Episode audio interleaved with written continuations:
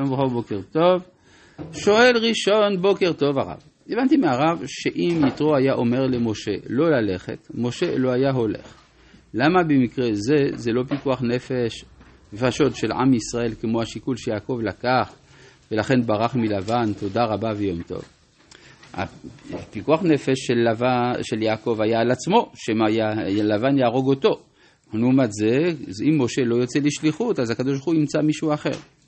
שואל טל, שלום הרב, הרב משווה הרבה בין משה רבנו לבין הרצל.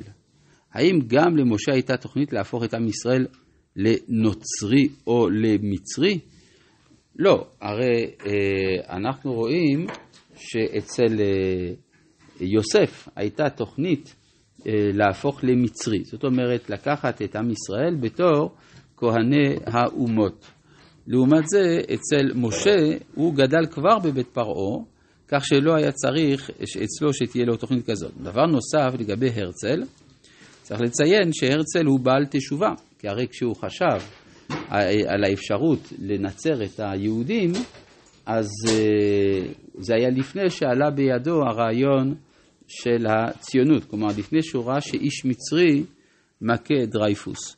ומאותה שעה הוא שינה את הכיוון שלו, ולכן יש לנו הלכה מדאורייתא שלא מזכירים לבעל תשובה את חטאיו הקודמים. לעניין זה הרצל היה בעל תשובה, אסור להזכיר מחשבות שהיו לו בצעירותו, שהוא חזר בהן. טוב, אה, ובכן אנחנו ממשיכים בפרק ד' בפסוק כ"ז. התחלנו לקרוא אותו. ויאמר השם אל אהרון, לך לקראת משה המדברה, וילך ויפגשו בהר האלוהים וישק לו.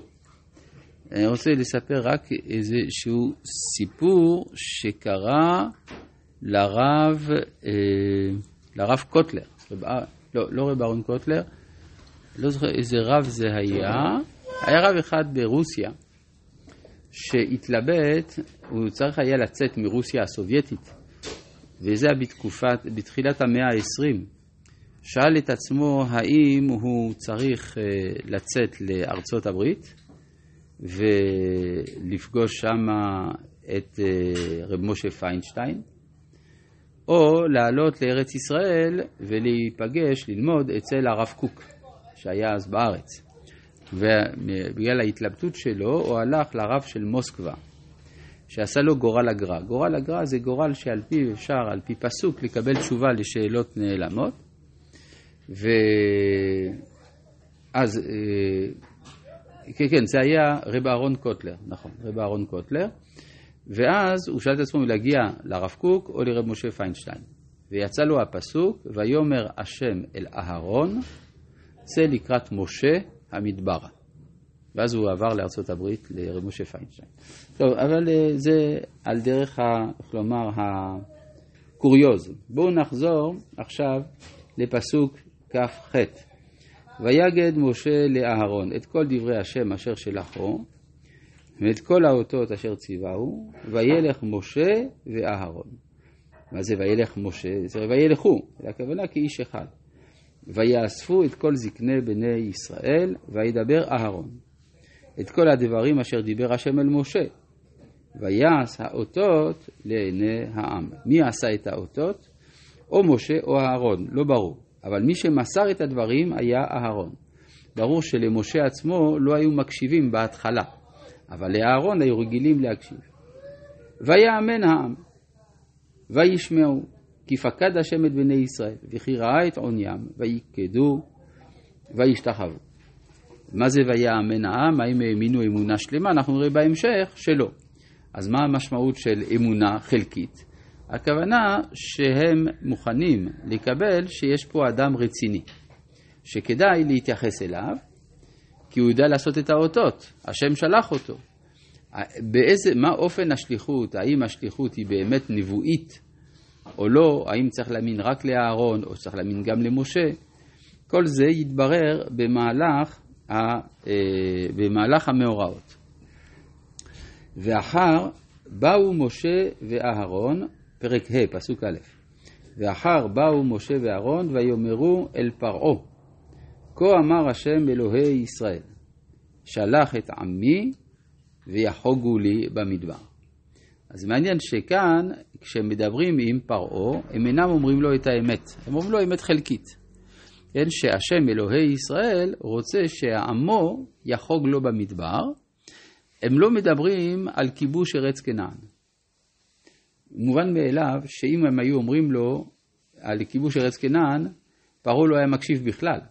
כלומר, וכי יעלה על הדעת שיגידו לו שהוא צריך לוותר על הבסיס הכלכלי של הממלכה שלו, שזה העבדים, ולא עוד, אלא שהעבדים האלה יקימו ממלכה מתחרה על גבול מצרים.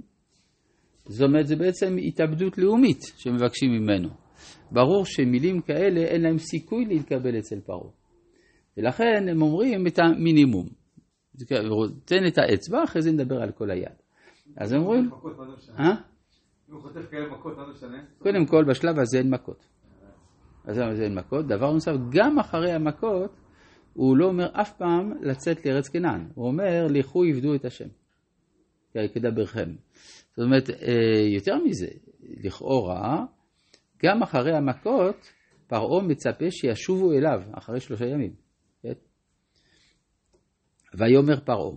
עכשיו, פרעה שואל כאן שאלה עמוקה ביותר. כן. אז מה העניין? שנקבל את ההסכם מפרעה? צריך לקבל הסכמה מפרעה, וזה דבר תמוה מאוד, כן? דיברנו על זה כמה פעמים, שהופעת עם ישראל בעולם זה, אה, כאומה זה משהו שמשנה את, ה, את המפה הפוליטית של העולם. ברור שלפרעה בתור ראש הממלכה הגדולה ביותר באותם הימים, יש מילה פה. כן? כלומר, אה, הנימוס מחייב, אפשר לומר, לבקש את רשותו, והקדוש ברוך הוא משקיע מכות רק כדי שהוא יגיד אני מסכים. כלומר, השותפות של, של האומות בגאולה, בגאולת ישראל, זה בגלל שגאולת ישראל זה גם גאולתם. איך אמר הרב קוק? יציאת ישראל ממצרים תישאר לעד האביב של העולם כולו. לכן, אה, אלה שבשבילם היציאה הזאת, דהיינו פרעה, צריכים להגיד, כן, אנחנו מסכימים. אנחנו נוגעים בדבר. עכשיו, מצרים עשתה כמה דברים. היא, היא גם מסרה לעולם את הגואל. היא גידלה את הגואל. כן? אה, כמו שאירופה המזרחית, היא זו ש... המערבית, סליחה, היא זו שהולידה את הציונות המדינית. כן? אז באותה המידה גם פה צריך לבקש ממנו רשות. עכשיו, יש פה דבר חדש. רגע, ב... כן, מה? שזה בעצם, שזה בעצם איזשהו שקר קטן, שלא נצא לכבוש את הארץ. אה, אה, ברור שפרעה גם חושב על עוד משהו, כן? כי אם אתה אומר אלוהי ישראל, ולא רק אלוהי העברים, אלוהי ישראל זה כבר משהו לאומי. אז זה ברור שהוא מבין שיש פה גם כן כוונה לאומית. אבל אומרים את זה בהדרגה. כן, ברור, ברור, הוא מודע לזה, אבל השפה, לפחות הרשמית, תהיה כזאת. כן. Uh, עכשיו, יש פה דבר שהוא דבר חידוש בהיסטוריה. זאת הפעם הראשונה שנשלח נביא כדי לצוות על מישהו אחר. כן? כלומר, הנביא אומר, אומר בשם השם למישהו שהוא לא הנביא, מה לעשות. זה נביא שלוח. כאן הדבר באמת הוא תמוה מאוד, ופרעה בצדק שואל, מה פתאום? ויאמר פרעה, מי השם? אשר אשמע בקולו לשלח את ישראל. לא ידעתי את השם, וגם את ישראל לא אשלח. כלומר, אני לא יודע בשם מי אתם מדברים. דבר אחד. דבר נוסף, הוא איתי לא דיבר. עכשיו, מה, מה, מה יש כאן? יש אפשר לומר הגינות אינטלקטואלית של פרעה. הוא אומר למשה ואהרון, אם תביאו הוכחה שאתם צודקים, אני מוכן. אבל בינתיים לא הוכחתם כלום. אתם רק מדברים, למה שאני אשמע? לכאורה הטענה של פרעה היא טענה של ישרות אינטלקטואלית שאין כמוה. דבר נוסף, אלא מה? הוא מדבר, הסגנון הוא סגנון של חוצפה. אבל עצם הטענה היא טענה נכונה. דבר נוסף, אנחנו רואים שהוא שואל ביחס לקדוש ברוך הוא את השאלה הנכונה. השאלה מי. וזה שונה מאוד מהשאלה ששואלים הפילוסופים, שהיא שאלת מה. כן? תמיד הפילוסופים שואלים שאלות שהתוכן שלהם זה מה. למשל, קאנט אמר ששלוש שאלות צריך לשאול, מה אני יכול לדעת, מה, למה אני יכול לצפות ומה עליי לעשות. ואילו פרעה לא שואל שאלות של מה, הוא שואל שאלות של מי?